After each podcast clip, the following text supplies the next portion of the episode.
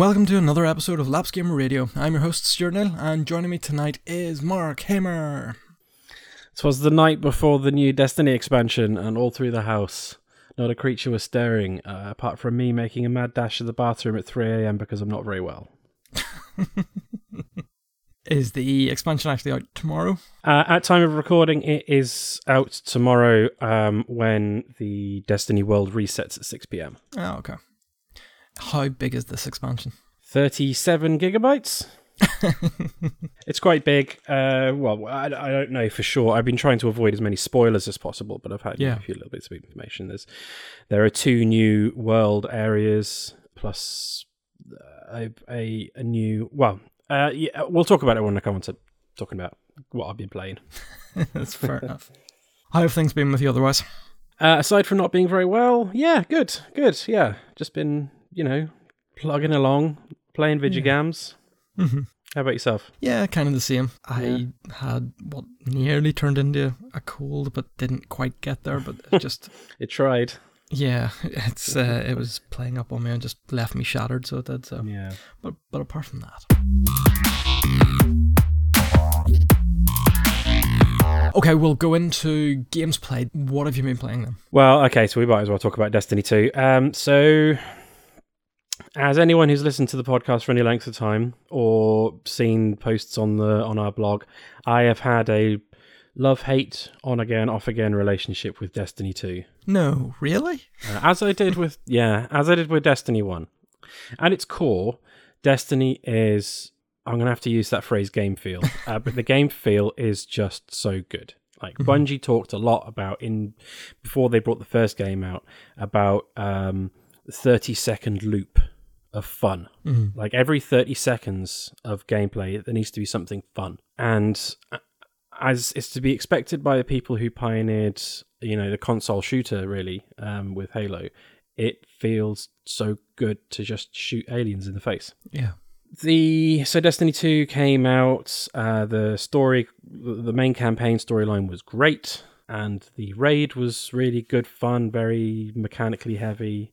Uh, but then you got into the end game grind, and they had made it so welcoming to new players, which for them is great, Mhm. that it kind of there was nothing to do. There was nothing meaningful to do. Like you got to the power, you got to the, the level cap really quickly, and then it was just like, well, I'll just wait and see if there's any new events on. Whereas like the first Destiny, I was chasing that grind for oh, six months or so after the first after the vanilla Destiny came out. So I dropped off it, um, came back uh, when the first uh, DLC came out, and played that, and that was massively disappointing.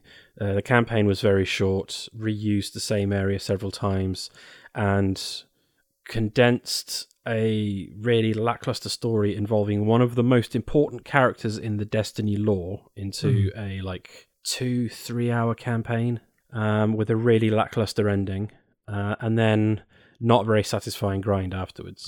Then Warmind came out. Uh, and they did the same thing this time with two major characters in the Destiny lore, uh, condensed it into you know three four hour campaign that felt really underwhelming to finish. Um, but managed to do quite a lot to fix the end game grind, but not enough for me to really care.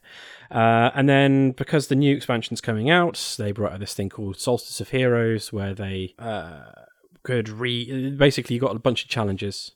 And you would earn like a, a set of armor, and then you had to do a bunch of challenges to upgrade that armor to the next set level, and then the next level, and then when you got it to that third level, you would hit the light cap, like the the the absolute cap. And I was like, well, if I'm going to get the new expansion, I might as well hit that. And then went back in for about two three weeks grinding that and really really enjoyed it and haven't stopped since the event finished i've just been doing all the um like uh, quests to get specific legendary and exotic weapons that i hadn't done before and it's been really fun. And then this past weekend they had a 24 hour trial of the new mode that's going to be in uh, forsaken which is like uh, could be potentially game changing it's called gambit and it's a PvEVP mode. Two teams of four players. You start off facing off against each other with like a glass panel, so you can have a dance off before the, the match starts. Yeah. And then you're dumped into two separate realms, uh, and you fight off waves and waves of enemies, and they drop motes, and you collect the motes, and you go and dump them in a bank. The more motes you dump in the bank, the bigger blocker you will dr- you'll drop into the other team's world. Now, the blocker will be like a big enemy that stops the bank being available. So they have to mm-hmm. kill that enemy before then they, they can bank their coins and drop a blocker in your world, and so on and so forth. And then you keep doing that until you've got enough points for one of your players to jump through a portal into the other player's world, and then their task is to take them out, steal their motes, and get back. Mm-hmm. And it's really, really good. Mm. I I was playing with randoms, uh, and it was you know a bit difficult to coordinate because we weren't on a voice chat. If you were playing with like you know three other people that you were talking to, I imagine it would be amazing. Uh, it's just something that ha- I haven't seen uh, a multiplayer game mode quite like that.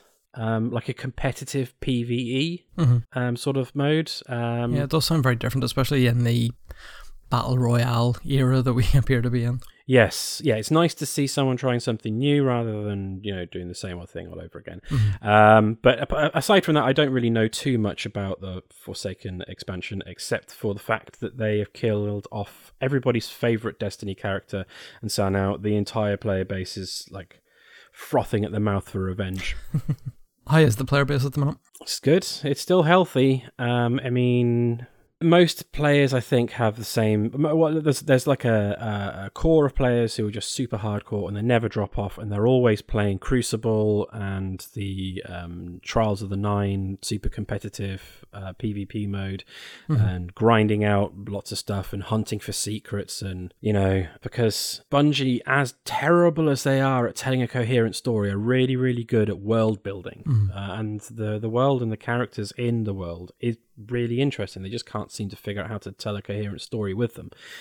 Um, so there's been like a dedicated player base there, but then most people like me are just kind of like the drop off and then they get suckered back in every time there's a new expansion. Uh, but this one promises to be on par with the Taken King, which brought Destiny 1 back from the brink of being, you know, everyone dropping off. Uh, and became incredible. So hopefully it has the same effect. It's just a shame that they had to go down the same route as they did with Destiny 1 with Destiny 2 and then pull it back again. Yeah. You know, we shall see. Mm-hmm. For Destiny 1, is it completely dead now? Or. I don't know to be honest. Oh, uh. I haven't I haven't um, played it since Destiny 2 was installed. I mean, Destiny 2 uh, I, I I noticed when I went into some Crucible at the weekend, which is the PvP mode. Mm-hmm. Um, there were a lot of new low level players because of course it's been added to PS Plus. Yeah. Uh, and so you only get the base game, none of the expansions, and you won't get access to Forsaken. Mhm. But there's a healthy bump in players playing at least the base game from that. Mm-hmm. Uh, but Destiny 1, I don't know. I don't know how many people are still playing that, to be honest. How much life is left in Destiny 2, do you think? Uh, that all hangs on how good Forsaken is and the uh, subsequent content that they've got planned that was part of the season pass, which is a bit nebulous at the moment. Nobody's fully sure of what it is. They said it's not campaign, not story stuff, Yeah. but there's something else in like new areas and new challenges and new characters and things, but not new like story quests, you know. So, so we'll see. Yeah. But I have high hopes. Yeah.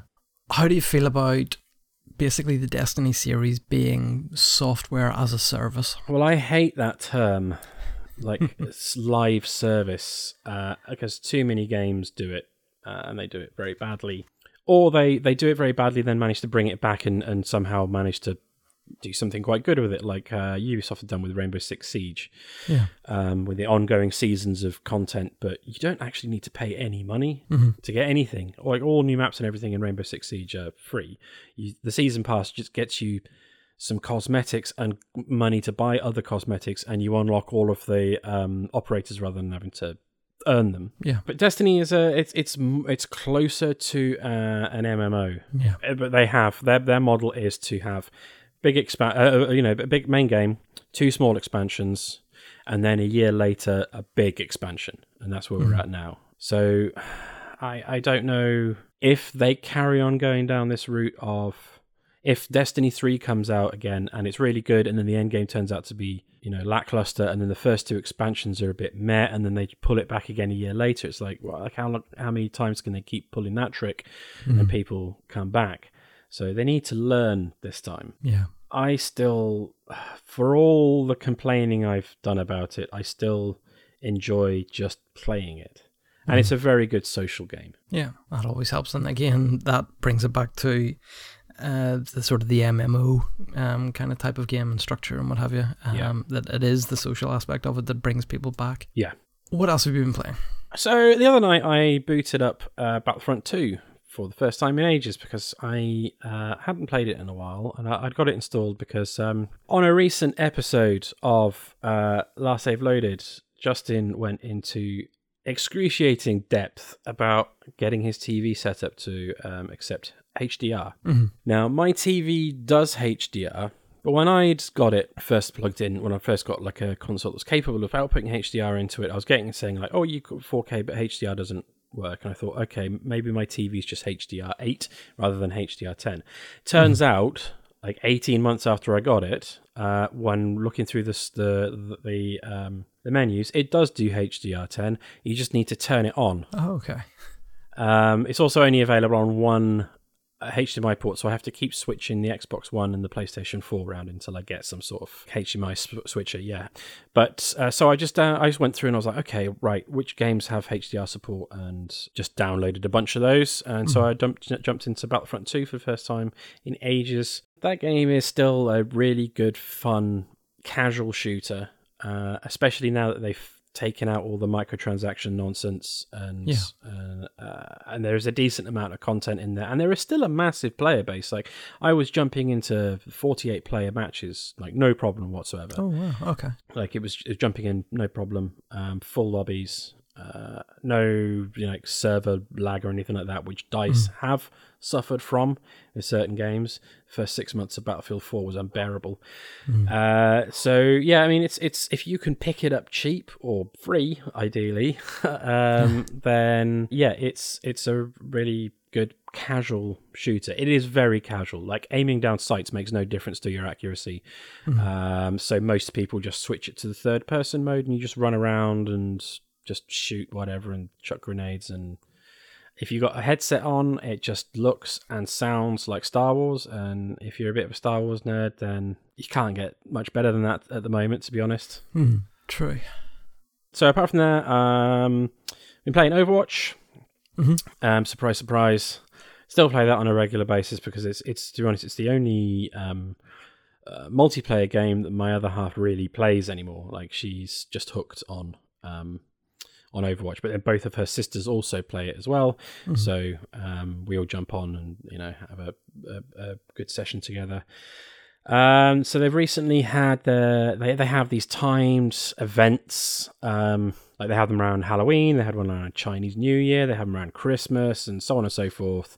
Uh, and it was the annual Summer Games uh, thing, and it's basically like they chuck in a few new modes, and it is basically just trying to get people to, you know, spend a bit more money on those loot boxes to get the special skins. Like before, they they used to be like uh, summer like Olympic Games themed um, outfits. So like Zarya would have like a like a Russian weightlifter's outfit on, and Lucio was dressed in uh, um, the Brazilian national football team kit and whatnot, and stuff like that. But this time it was all like beachwear, and some of it was quite funny. Like there's a character called Ana, who's um, the I think the oldest character in the roster, uh, and she'd got her beachwear thing was like old lady, you know, big hat, sunglasses, and a shawl, sort of thing. Um, I wasn't I wasn't bothered about most of that to be honest. There was one particular skin that I wanted, which I, I managed to grind my way to getting. Uh, but they add in some interesting modes, and one of them is called Lucio Ball, which is kind of like Rocket League. Um, Each team has th- three people playing as Lucio. And Lucio is like a character that moves around on sort of rollerblades, and he can wall run, and his gun fires sound, so it can do like a push. Uh, and you're basically just trying to you're in a big like um, Rocket League style arena with a ball and just trying to score goals, and it's really really fun. Uh, so I played as much of that as I could before the summer event ended, and now I miss it. How long's Overwatch been out now? Is it two? That's at least two, isn't it? Years. Ooh. Uh, yeah, more than two years now. Yeah. Mm. Uh, and they still like they still haven't charged for anything apart from the loot boxes, which uh, you earn them at such a ridiculous clip. It's like it's not worth paying for mm. them anyway. Also, if you did, you'd be disappointed in what you got in them because of the the, the random rolls. Yeah. Um. But yeah, all the new characters, all the new maps, and everything have all been completely free. I mean, obviously, mm. people are paying for these loot boxes because they managed to put on, uh, you know, a massive esports event uh, tournament culminating in a final at the Barclaycard Arena in New York, and they managed to get DJ Khaled to appear. And so people are obviously paying for them, otherwise, won't be able to afford this stuff. Otherwise, the Belgian government wouldn't have banned them. Yes, yes, yeah. That was one of the big news stories, wasn't it? Was it? Uh, now the loot boxes you cannot buy them in Belgium. Yep, only Belgium. Uh, but it's the beginning, I think. Mm. At least until we leave the EU. mm. Yes yeah, Overwatch um, was great and continues to be great. Mm. And then finally, uh, Monster Hunter Generations Ultimate on the Switch. So, um, Monster Hunter Generations was 3DS game. It was a um, sort of like a celebration of first, second, third, and fourth generations of Monster Hunter and all like the side Monster Hunter games. Yeah, it had like sixty something, sixty something monsters in it um, various different locales and villages and hubs from the different Monster Hunter games. Uh, and then they added in a bunch of new like stuff like uh, uh, hunter arts, which completely changed the way that you that you use the weapons. That completely changed mm-hmm. the move set, and would put give you like these special moves that as you attacked, you built up a meter, and then you could use the special moves. And uh, Generations Ultimate is the Western port of Double Cross, which is the Switch version of Generations, uh, but with an additional 30 something monsters and now it's like 97 monsters. Wow. Yeah it's it's huge. And i mean it's quite clearly a port of a 3ds game. They've done as uh-huh. much as they can but it is not uh, um you know it looks it looks considerably better than like monster hunter 3 ultimate on the wii u. Okay. Oh, and that looks pretty stunning anyway. Okay i know it's not monster hunter world stunning that's the thing, yeah. Like for for people coming, for people who like Monster Hunter World was their first Monster Hunter, and then jumping into this, it's going to be quite a shock. Uh, yeah. Especially not just graphically, but also the fact that uh, lots of the quality of life changes that they put in Monster Hunter World aren't in um, Monster Hunter Generations. Mm-hmm. Things like um, your uh, pickaxe breaking and bug bug nets breaking, and yeah. every time you sharpen your weapon, you use one of your whetstones, mm-hmm. and so on, and lot, lot, lots of things like that, and and little things like when you drink a potion, having to do the hero flex. so uh, yeah, it's it's it's really good fun. Um, it's yeah, it, it's a little bit more old school than Monster Hunter World, but uh, there's just such a huge amount of content in there. And the Switch has already got such a massive player base, um, especially mm. in Japan, and there's lots of people playing Monster Hunter online already. Mm. Like I'm not struggling to find online, like like you know, uh, getting into full online lobbies with four hunters um, at any time of day or night, uh, and it's just yeah, it's just really good fun to have. Like um, this is the, the best iteration of a handheld Monster Hunter game because that's the, that's how I've been playing it the most. I haven't actually been yeah. playing it on my TV that much. I've been playing it handheld most, and it's the best iteration I think of, of a handheld uh, Monster Hunter because you've got more. Uh, the sticks are more tactile, uh, and the the layout the screen's bigger and the layout of the buttons is a little less cramped than on a 3DS, and you've just got you know a slightly more powerful processor and. Mm. Um, yeah, it's really, really good. So if you if you you know if you've got a Switch and you've played Monster Hunter World and you're curious about what Monster Hunter used to be like, this is sort of like the the best of everything that came before Monster Hunter World. Mm. And Monster Hunter Generations Ultimate was only just released. Is there a mm. demo available? There is, yes. Uh, there's a demo. Uh, you can fight um, three monsters. You can fight the um, Great Maccao, which is like the the feathery thing that jumps back up on its tail and kicks people a lot. Mm-hmm. There's the um, what's the monster? It's like a saber toothed tiger, but it's got wings and it breathes cold. One of the main characters in Monster Hunter stories has got one as a, um, a sort of companion. Uh, I call it a Zinogre. Yeah, uh, uh, then the last monster is one that's completely brand new that was thrown in, which was which was an absolute bastard, and none none of the, attempts I managed to to get into with other people online, we managed to take it down. It's a, a giant black dragon with guns on its wings. So um, yeah, looking forward to fighting that one in the in the main game. But yeah, there's Mhm. there's a demo on there um, with uh, three full hunts. I think you only get like 20 minutes per hunt. Oh, okay. Nowhere en- enough time to get a flavor, but nowhere near Yeah. enough time to actually take them down. Yeah. Yeah, yeah, and there's like um, high level um, armor and weapon sets for each of the weapons, so you can try all of the weapons, including the prowler, which is you basically play as a palico, like a super angry palico with like little claw hands. um, so you can try out all of the weapons plus the palico and fight three varying degrees of difficulty of monster. Mm. So give it a yeah, give it a try if you've got a Switch and you're curious because uh, it like I said, like lots of the the quality of life changes that they put into Monster Hunter World aren't present here, so it might not be your jam. Mm. Yeah. Okay. Is that everything that you've been playing? Just about yeah, yeah. Apart from um, just playing more New Star Cricket on the phone. I really enjoy that game. I have played the um, new Star Soccer Manager, but I just couldn't really get into it. Yeah, it didn't grab me either. Yeah, it's. I think it just overcomplicated everything um, more so than uh, just new Star Soccer. And Yeah.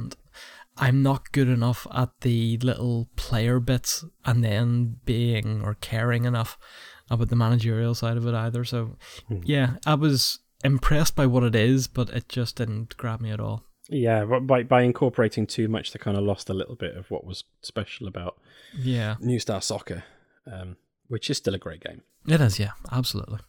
For the games that I've been playing, then um, I'll talk about a couple. Then I've just been playing but haven't actually beaten yet. Um, I've been loving my time sitting playing Steam World Dig 2. It is such just a lovely little chilled out platforming mining game uh, with the occasional boss fight thrown into it.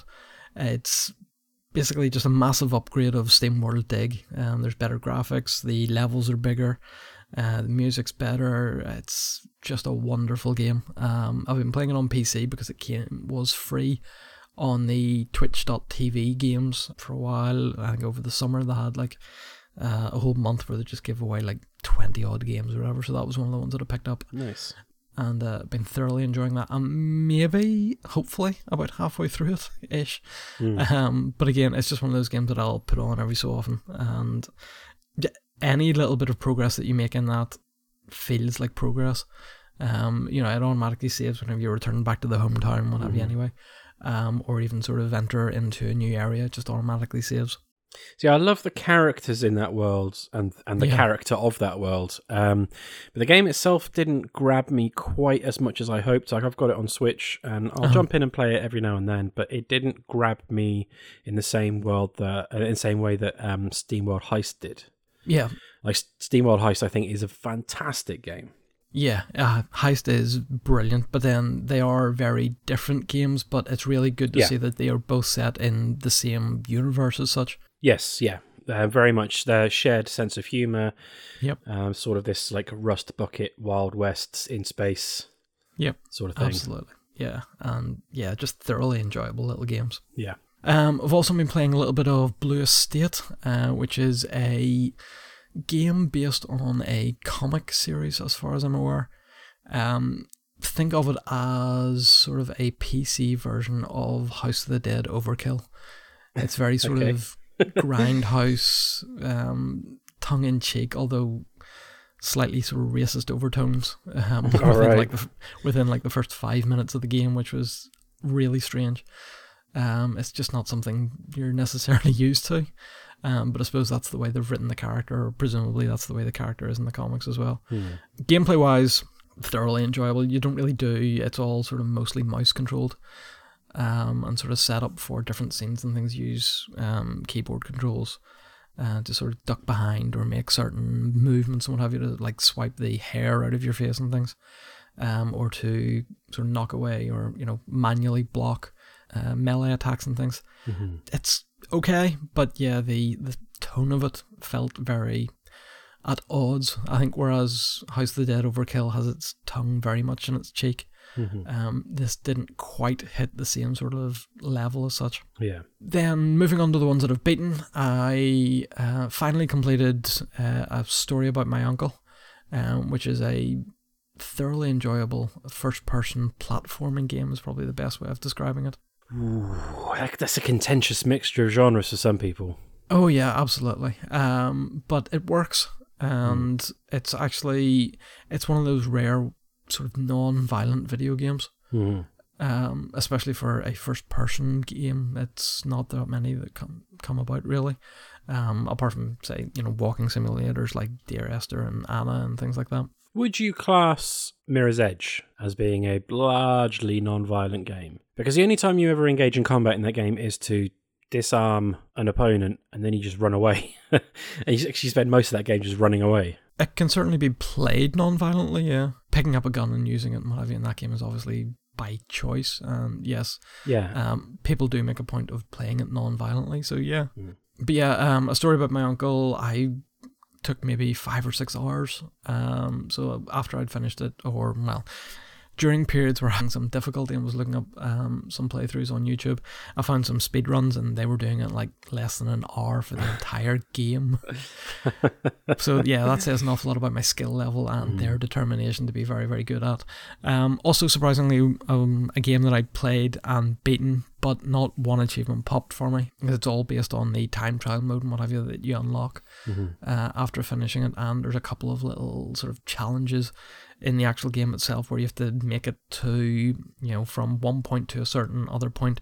Uh, without actually landing on the ground at any uh, stage or making it within a certain number of swings and things. Well, like the floor is lava sort of thing. Yeah, that Yeah. sort of idea. Yeah. Okay. Um. So yeah, those challenges are hard for Hmm. people who were maybe struggling with the game anyway. Um. But I made it through, and I certainly wasn't disappointed Mhm. um, with the end of it, and I loved my time with it as well. Yeah. Hmm, sounds interesting.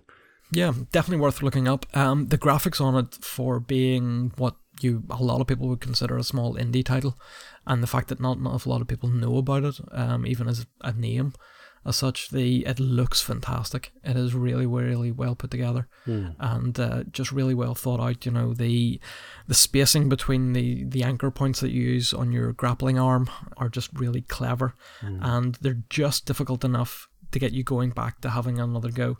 Um, it's very like sort of Super Meat Boy in that respect. That if you you know you mess up, you're basically straight back to where you were, and you have another go at it. Yeah. And uh, it's really well designed that way. Hmm.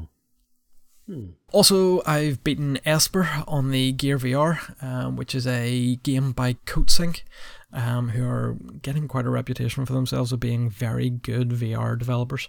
Hmm. Um, this one I played on the Gear VR, and it is basically you are a um, somebody with telekinetic powers, and you are basically in a testing facility, uh, which is turns out to be just one room, um, in a sort of it's a toy company that they're using as a cover. Right. But for each puzzle, you're still in the same room, and they just bring in new bits and pieces from the walls, Mhm. or there'll be the floor tiles all sort of flip over, and there'll be new things coming in. Um, there's things that block um, you trying to move around objects, switches and things, and it's really well done.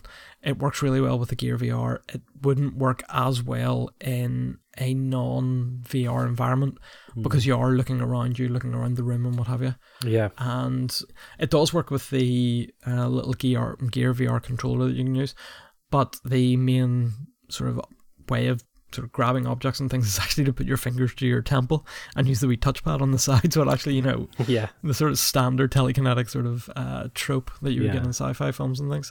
Um, but just the humor in it, and what have you, is very very nice. And uh, I have Esper two um, as well. I think I picked them both up uh, last year, and so I'll get round to that one as well. And I think that expands on the idea and pushes it a bit further as well. So that'll be one to look forward to. Hmm. Little what I would call a fidget puzzler um, on Android. Um, it's called Up Left Out. It's by the same developer as um, other puzzle games, one called Klocki, K L O C K I, and Hook, which again are both excellent little, I call them fidget puzzlers, because it's all about sort of pushing buttons, sliding blocks, turning blocks and things to put together patterns and things, um, or making connected lines. Yeah, I'm looking at it now. It's, it's it's kind of like a more elaborate version of those old little plastic puzzle things you got with like a there was a picture on a on a grid of plastic Yeah, things with one space missing. You had to slide them around until you assembled the picture. it is. Yeah, very Yeah. similar idea. Yeah. Um, the puzzles themselves are just so well thought out. There's been an awful lot of planning um, going into them. and they are just lovely to play. You know, a level will maybe take you maybe a minute, maybe two, and even if you get stuck, you know, it saves it at that point. So whenever you come back, you're at that level again. Yeah. And you just have another wee go at it. So it's the perfect sort of thing to pull out of your pocket, have a wee quick go at, and then you know put it away again. Um, it's absolutely superb for those. Have you seen a game? I've I've heard a lot of people ranting about this on the internet, but it's it's um, um, Donut County. I have heard of it. It's only out recently. Um, Yeah. I've seen a couple of people saying they really enjoyed it, and I've seen a couple of other people say they just couldn't get into it.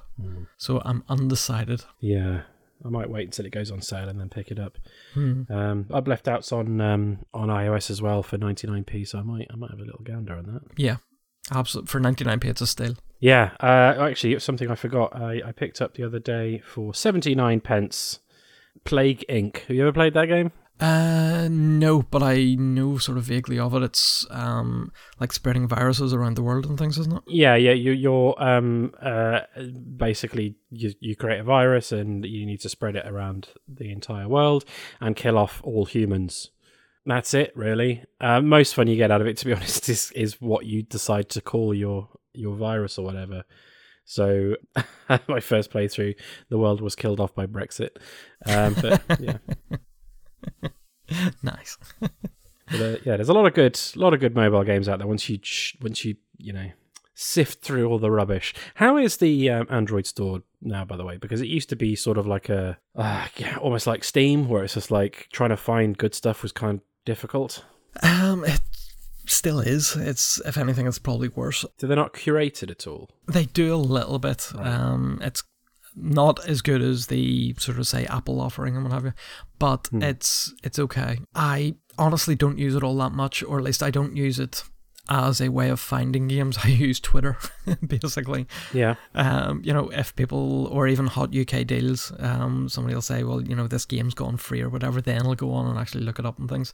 I don't necessarily use the storefront for actually browsing just because it is such a mess or you'd be in and out of, um, you know, the pages and things trying to find um, something that might take your fancy.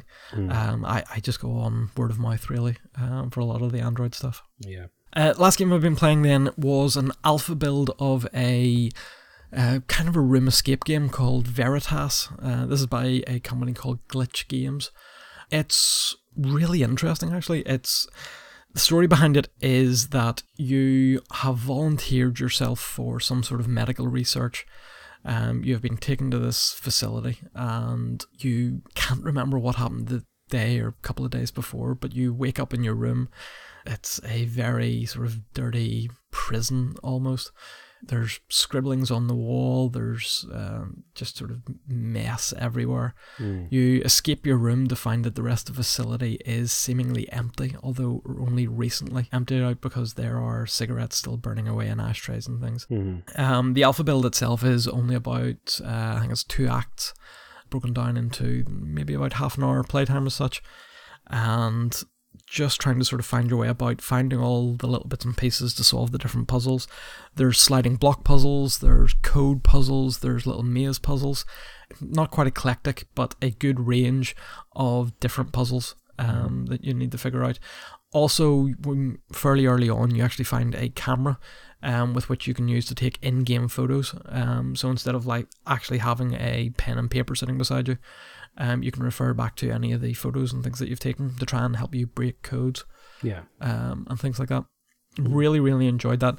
The full release of that is coming out towards the end of the year. Um, it's available on mobile, PC, and um, Mac OS as well. Okay. Um, so that's worth looking out for. Hmm. I mean, how uh, creepy slash scary is it? From the small amount that I played of it, it's not. Um, Okay. It's just in a very um, dirty and grim environment, but there isn't any jump scares or anything or um, any sort of haunting um, sort of feeling towards it um, or anything like that. It's a little dark in places. Um, I certainly had to turn up the brightness on my phone um, on occasion just to see what was going on, um, but not too much. And certainly, it's for it being dark. Everything is really nicely drawn, and the scenes themselves aren't exactly static. You know, there'll be fans still turning, um, there'll be lights and things, um, sort of flickering and things, um, but very, very enjoyable. Okay. So well worth having a look at. Um, as I say, it's on glitchgames.co.uk. I think the thing is, um, it, I've actually done like a little sort of preview um, article that's up on the blog now as well. Uh, so you can go and have a look at that. And there's a couple of screenshots and things up there too. Yeah.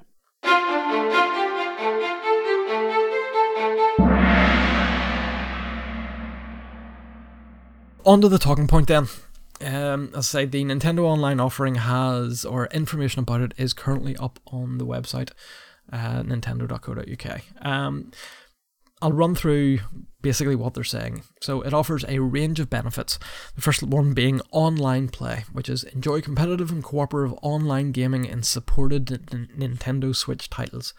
Uh, so this obviously, and the names that they've covered um, are Mario Kart, Splatoon 2, and ARMS. Uh, there will also be Nintendo Entertainment System um, on through Nintendo Switch Online. So play a growing library of classic NES games anytime, anywhere, with added online features. There are 20 games on offer. Um, they've announced 10 of them. So we've got Ice Climber, Legend of Zelda, Balloon Fight, Soccer, Tennis, Mario Brothers, Super Mario Brothers, Dr. Mario, Super Mario Brothers 3, and Donkey Kong. They are also including in this then save data into the cloud. So securely back up your console, save data into the cloud. And please note this is not compatible with all software. Another part of it is the dedicated app for your smartphone or tablet. So you can use the Nintendo Switch online smartphone and tablet app to enhance your online experience. And as the further bonus, there will be exclusive offers for members. So enjoy exclusive offers only for members. Further details will be announced soon. Hmm. Okay, we'll do pricing then. So for one month, it is £3.49 or €3 Euros 99. Three months, 90 days, six ninety nine or seven ninety nine euros. 12 months, 365 days is 17.99 or 19.99 euros. Not sure what they do on leap years. You might get a bonus day, but knowing Nintendo, probably not. No. Um, there's also a family membership, which is 12 months, um, which is £31.49p, 34.99 euros. And if you create a family group, you can have up to eight Nintendo accounts can use the Nintendo Switch online membership service for one or under one family membership. Now, whether or not that includes multiple Switches in a household, I'm not sure. Mm, they've been a bit vague on that. Yeah, that is a l- very vague. Um, I suppose it also then depends on how many Nintendo accounts you can switch up, on, set up on a Switch in the first place. Don't actually know that. Yeah, could be interesting, but um, presumably there's at least four because I think there's you can definitely do four on the Wii U. I'm not sure if you can do uh, what the maximum is. Mm-hmm. Seventeen ninety nine for a year for online play, online saves, being able to use the Switch Online smartphone app, Mm-hmm. and getting access to, they say, a growing library of NES games, but they're still NES games. Yeah. Um. So, with terms, in, so in terms of pricing, it's less than half the cost of a PlayStation Plus or an Xbox Live subscription for a year. But with those two services, you get a you get a lot of um, free games, like you know, f- up to five. If you've got multiple PlayStations, uh, the, you know, um, PS4, PS3, Vita, um, up to five games a month of varying quality. Sometimes it's a meh month. Sometimes it's an absolutely you know bonkers month, and you get some Yeah. really really good games, uh, and you get decent games on um, Xbox Live as well. And both of them offer big discounts in the stores if you've got a, a membership as well, and so on and so forth. And they have very well. Xbox has a very solid online um, networking systems. PlayStation's getting there, but it still has Yeah. its problems. In terms of pricing, it's kind of neither here nor there, really. Uh, But what you get with it, uh, so the save data to the cloud. No, uh, so on PlayStation, uh, I don't know how it works on Xbox, but on PlayStation, you only have cloud access to cloud saving if you have a PS Plus subscription. Okay, Yeah. so that's fine uh, because you're part of part of what you're paying is paying for you know an amount of cloud storage which isn't free. Um, It's got to be set up in some server farm somewhere. So there's that. But they, again, they haven't said how much online data you've got. Traditionally, Nintendo games don't take up a lot of room, and I don't think their saves take up a lot of room either. But uh, they haven't said what that is. Um, the dedicated app for the smartphone has been out for a while, and it currently has an invitation list if you've been sent an invitation by an online lounge, and it has a specific app for Splatoon 2. Uh, where you can look at it's like the, the Splatoon 2 one's really good actually. You can look at like your your recent uh, matches, what loadout you used, um, what your score was, what your ranks are in various online modes, news, uh, and like there's a special um, shop where you can buy um, where you can order specific special items that are only available through the app and then buy them from a merchant in the game itself. Yeah. But that's it. That is the only uh, game specific app that Nintendo have offered since they launched this thing. God knows how long ago now. Six months, easily six months Yeah. ago. So uh, they need to really show what they're going to do with that. Like I was expecting there to be game specific apps built into that for Mario Odyssey, for Mario Kart, for you know Mario Tennis Aces, for for all these games where I even you know Mario Odyssey's got quite a big online component with the with the different challenges, um, the score chasing challenges and things like that. Um, I, I was expecting more from the app, and so far they've done nothing with it. So I'm not particularly enthusiastic when it comes to that. And then you come to the games that they're offering, and they are a bunch of games that you will have already bought multiple times from Virtual Console on vir- on various different Nintendo platforms that they're now offering you for the low low price of seventeen pound ninety nine a year, but with some online capabilities. So you can Yeah. play Ice Climber or Balloon Fight or you know tennis or whatever online. Mhm. Now, Nintendo's online first party games playing online has been pretty solid. I haven't had a problem with that at all. Um, but everything else about it, I mean, they need they need to be offering more. Really, they need to be offering voice chat through the actual console, which we know it can do because you can do it in Fortnite. Yep. They need to be offering way more um, usability, way way more functionality in the app. Uh, they need to clarify exactly how much online storage you can get, and they need to beef up the number of games that you're going to be able to get. So If it's just NES games, great. There's some classics in there. Don't get me wrong, Yeah. but uh, eventually you're going to be like, "Oh, can we get something a little bit more recent?" yeah, exactly. Yeah. You know, for the people who want to play those games, they have already went out and bought the classic NES Yep. uh, whenever it came out. Yeah. and it just doesn't feel like a very interesting proposition whenever we're talking about a generation of games four generations back now uh five hang on let's see right we're on the switch so we've had the wii u we've had the wii we've had the gamecube we've had the n64 we've had the snes and we're now Six. six Yeah. yeah Six. yeah that does not sound appealing at all to be honest No, I know. I know everybody likes the backwards compatibility thing with the Xbox and the fact that you can play 360 and original Xbox games on it. Uh, Yeah. And Sony's got PlayStation now, and on the PS3 and the Vita, you can play PS1 games if you bought them again. yeah But yeah, there needs to be a more attractive proposition than uh, a variety of six generation old games with some sort of online. as far as I'm concerned, okay, they'll expand that catalog and what have you, but they need to take it up to at least a SNES level. Yeah, You know, yeah. they they really really have to, because otherwise, seventeen ninety nine for being allowed to play online and save data really doesn't appeal. You know what they could do that would be, um, and it might be a rights issue, I'm not entirely sure, to win over a lot of support would be like, we're putting GoldenEye on the Switch with online multiplayer. That would be great, Uh, that would sell. Yes, of course it would. but I don't know whether they have the rights to be able to to, to be able to do that. I don't know what was was It's a really grey area for the simple fact that it was both a film license yes and the fact that it was done by Rare, who are definitely no longer Nintendo's best friends. no no. Uh, I think they're wholly owned by Microsoft. So Yeah. Yeah. I can't see that happening at all. So I can't. no, And even uh, I'm trying to think now. I suppose there was some N64 games on the Wii U, um, but again, it's they need to increase the presence of the Virtual Console uh, Yeah. on the Switch. Well, there isn't a virtual console on the Switch at all at the moment. There's nothing.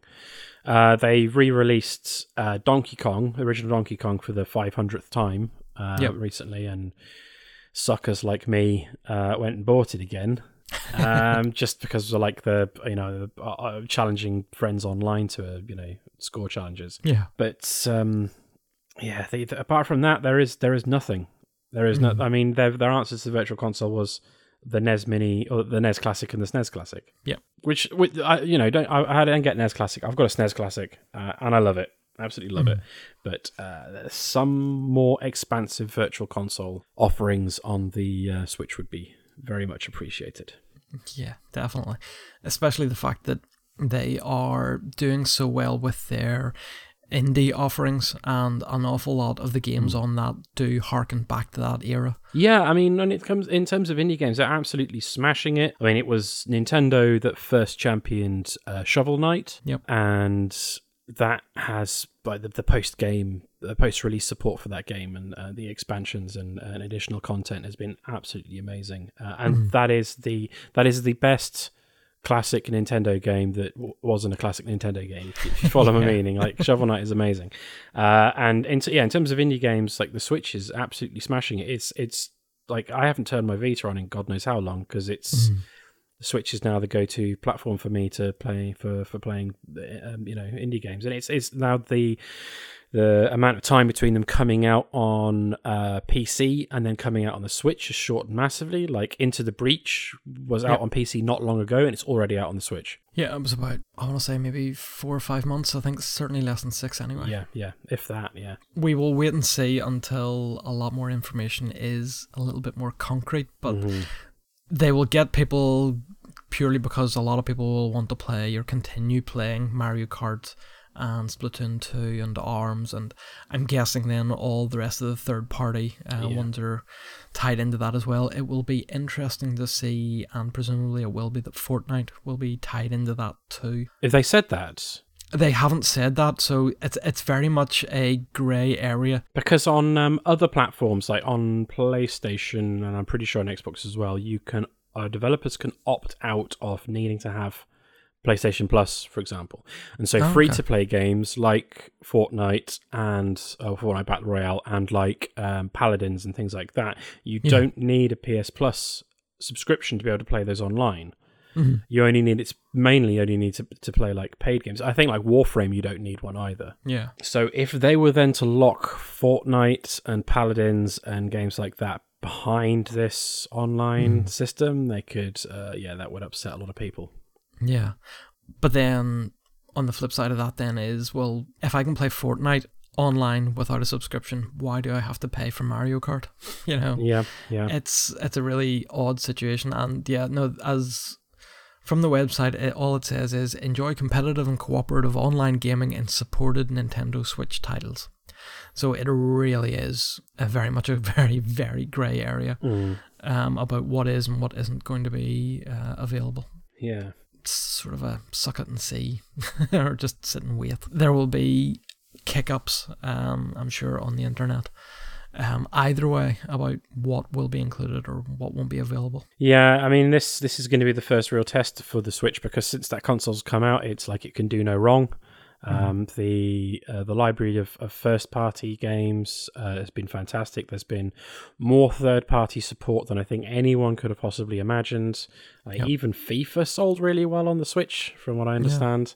Uh, um, that, like I said, they're absolutely smashing it when it comes to indie games. Like they've sold so many units of, of that console. Uh, it's doing really, really well. This could be the first stumbling block. Yeah. This could be the first time when when people say, mm, "No, no, this is a this is this is a bad deal. Uh, you need to offer us more for our you know twenty quid a year. Yeah. But I will say though, if if the uh, family membership is available across multiple switches, like having eight accounts for still you know ten pounds less than a PS Plus subscription, that's that's pretty good.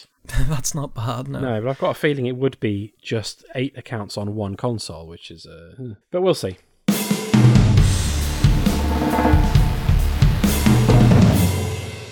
Okay, we will move on to our EGX preview then. So, so far uh, for EGX, quite a number of titles have been announced and that will be playable on the show floor.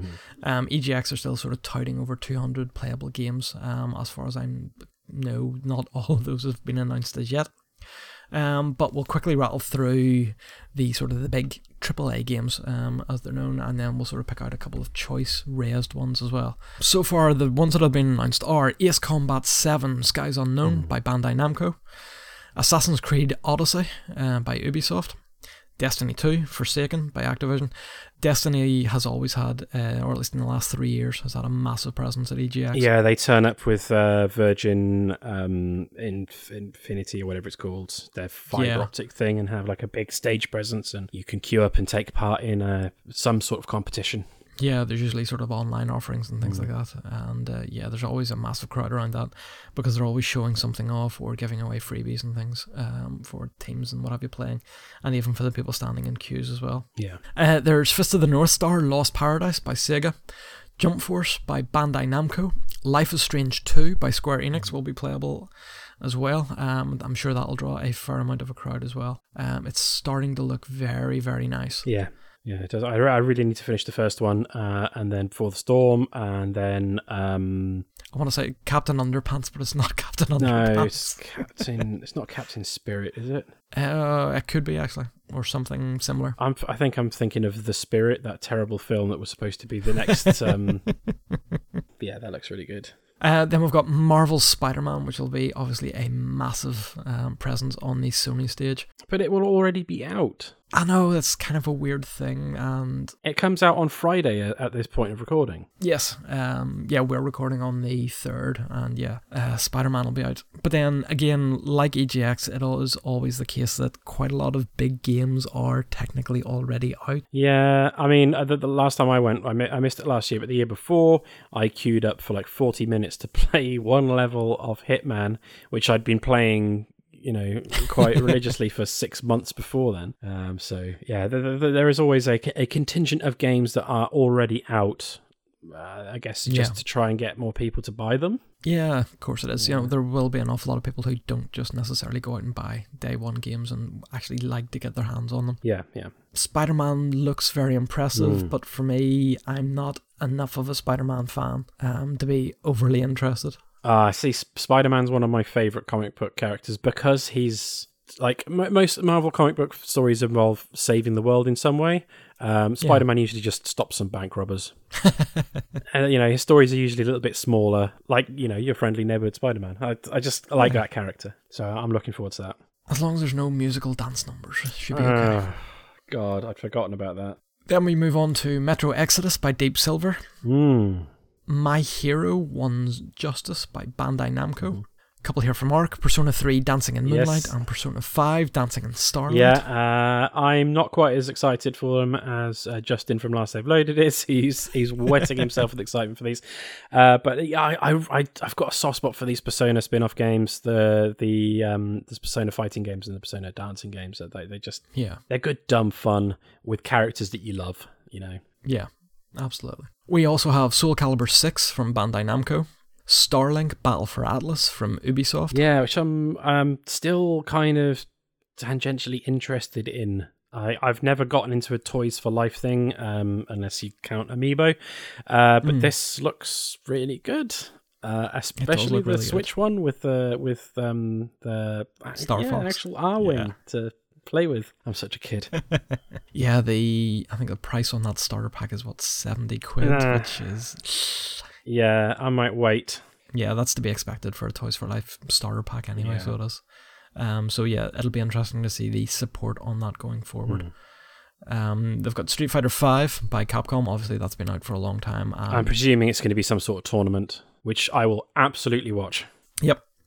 Uh, there's Team Sonic Racing by Sega. Mm. Could be an interesting proposition.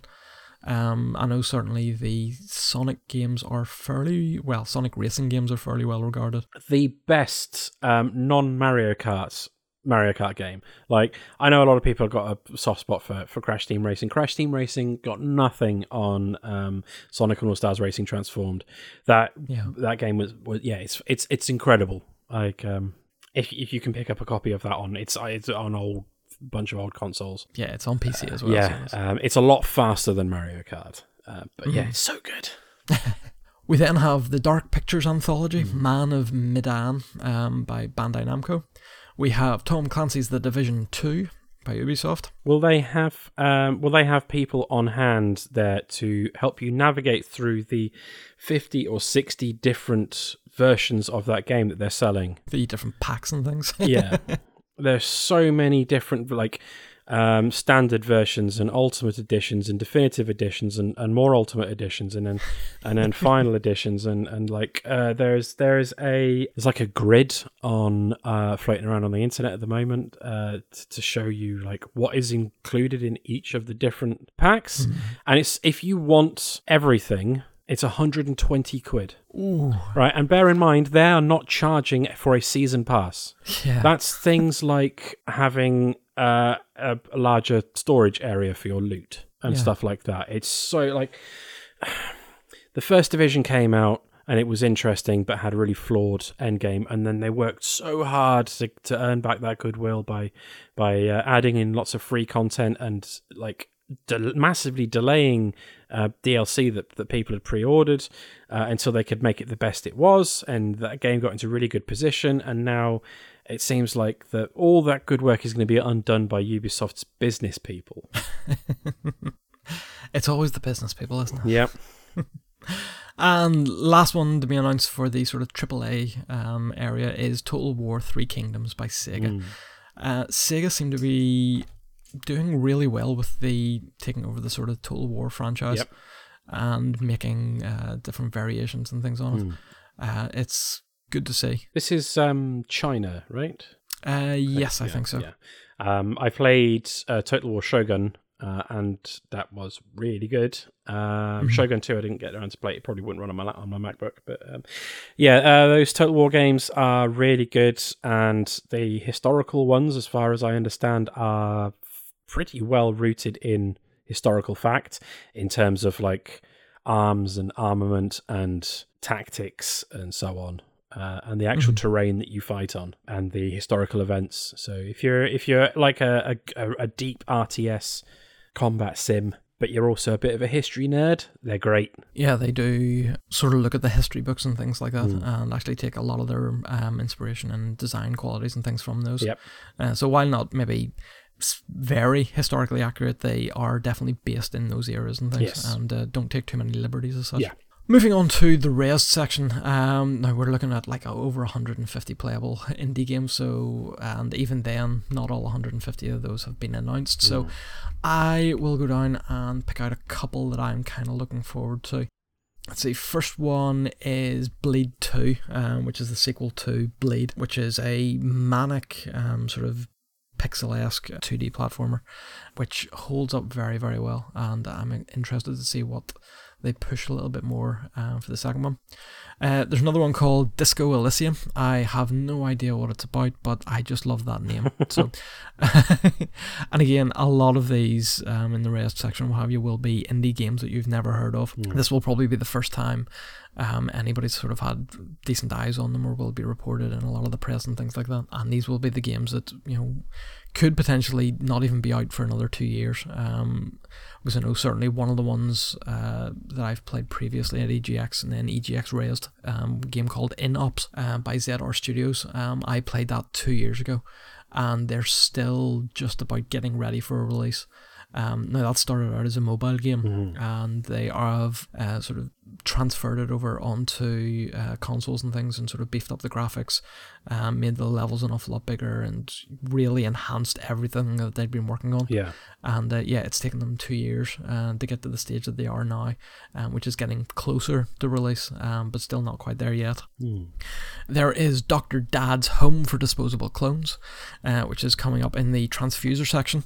Uh, the Transfuser one is uh, basically almost like a sponsored um, section for very, very small um, indie developers and indie, indie teams, um, usually coming out of college um, with sort of their first game. Um, or at least something to present to you know potential employers and things like that, or looking at whether or not it's feasible for them uh, to set up their own little studios and things. Yeah. There's a game called Phogs, P H O G S, by Coatsink. Um, I just love Coatsink. Um, just as a developer, they're up there with uh, Rising Star Games and Devolver Digital um, as creators and um, publishers. Uh, so that's looking very interesting. It's about a two-headed sausage dog and its adventures. Um, so yeah, that's that's all you really need to know. Uh, what else? Oh, we've got Wargroove by Chucklefish. Yes, that's one I was going to mention as well. Yeah, this is basically I want to say it's a new Advance Wars, but not developed by Nintendo, um, or specifically sort of licensed by Nintendo. Mm-hmm. It is an Advanced Wars in all but name. Yeah. Um, I played it at EGX about a year and a half ago, and thoroughly enjoyed it. Um, from what I played of it, the demo. Uh, so it'll be interesting to see what has improved and how much closer they are to release date. Yeah, there's there's a few games there by Chucklefish who uh, came to my attention when they uh, published Stardew Valley. Yep. And uh, so that there, there's there's Wargroove, and there's another one they've got in there called uh, Inmost, which is like a creepy puzzle platformer Metroidvania sort of game. That's that's like uh, a little looks a little bit like Limbo, Yes. but but, um, enough of a distinction in style uh, and, a, and a different sort of game. It's, you're not constantly pushing on. It's you, you have to backtrack and, and whatnot. As you know, there's more puzzles involved in it. Uh, and uh, Eastward, which is a sort of like 90s Japanese themed classic, like 16-bit JRPG, which I can't get enough of.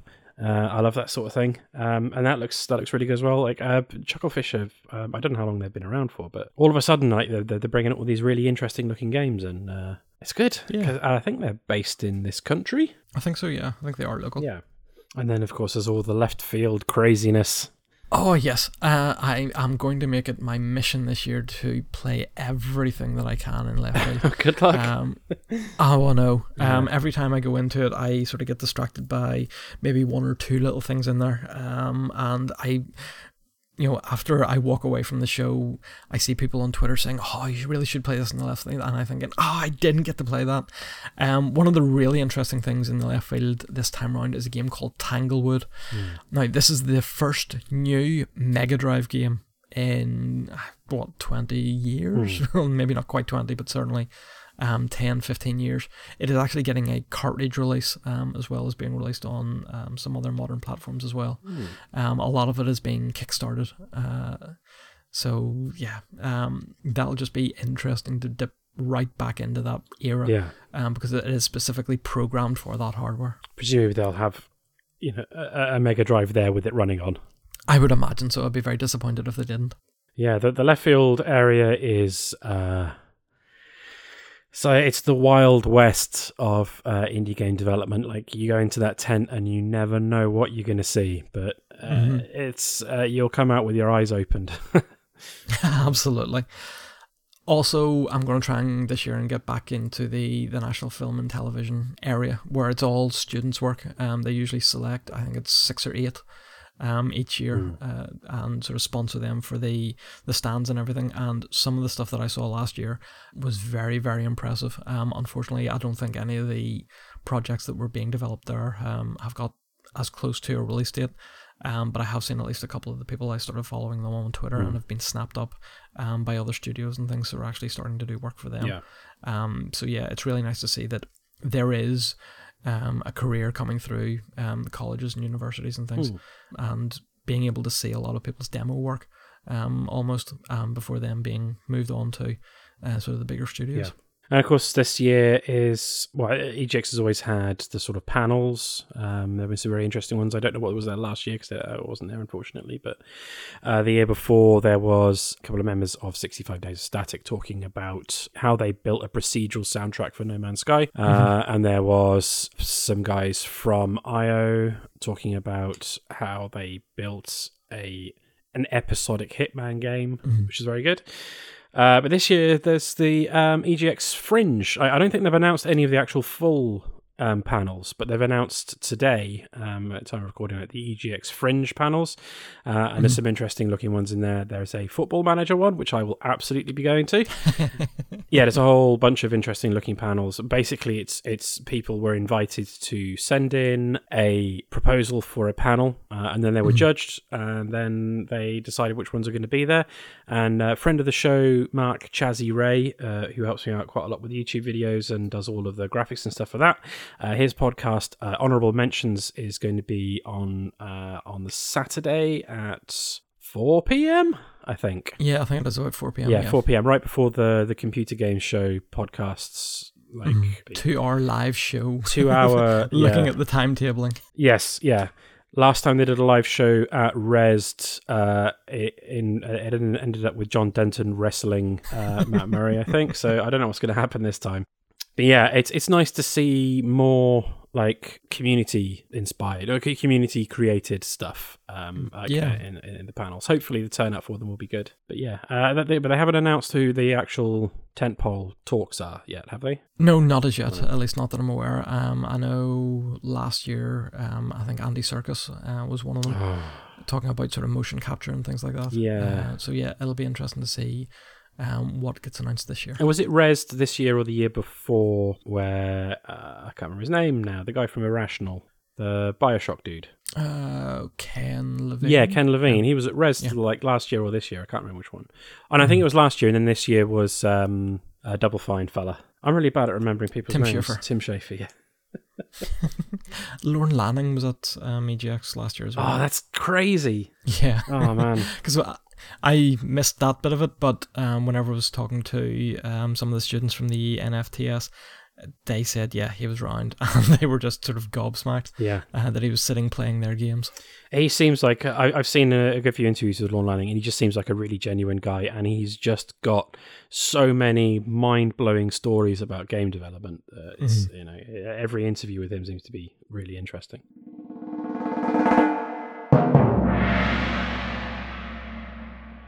That wraps it up for this episode then of Lapsed Gamer Radio. Uh, as always, if you want to get in contact with us, we are on Twitter at Lapsed Gamer. You can find us on Podbean just by looking up Lapsed Gamer Radio. You can find us on Spotify if you really want to listen to us through that as well, Lapsed Gamer Radio. You can get in contact with us on lapsgamerradio at gmail.com. You can find us and Mark's particular videos on YouTube on Lapsed Gamer. And let's see, you can, I don't know, send a carrier pigeon probably. Uh, oh, and yeah, go to lapsgamer.com and find our blog, Yes. which we very, very occasionally add things to. Yes, uh, I will be posting something in the next week or so, uh, updating my thoughts on Destiny 2, depending on how Forsaken plays out. so we shall see.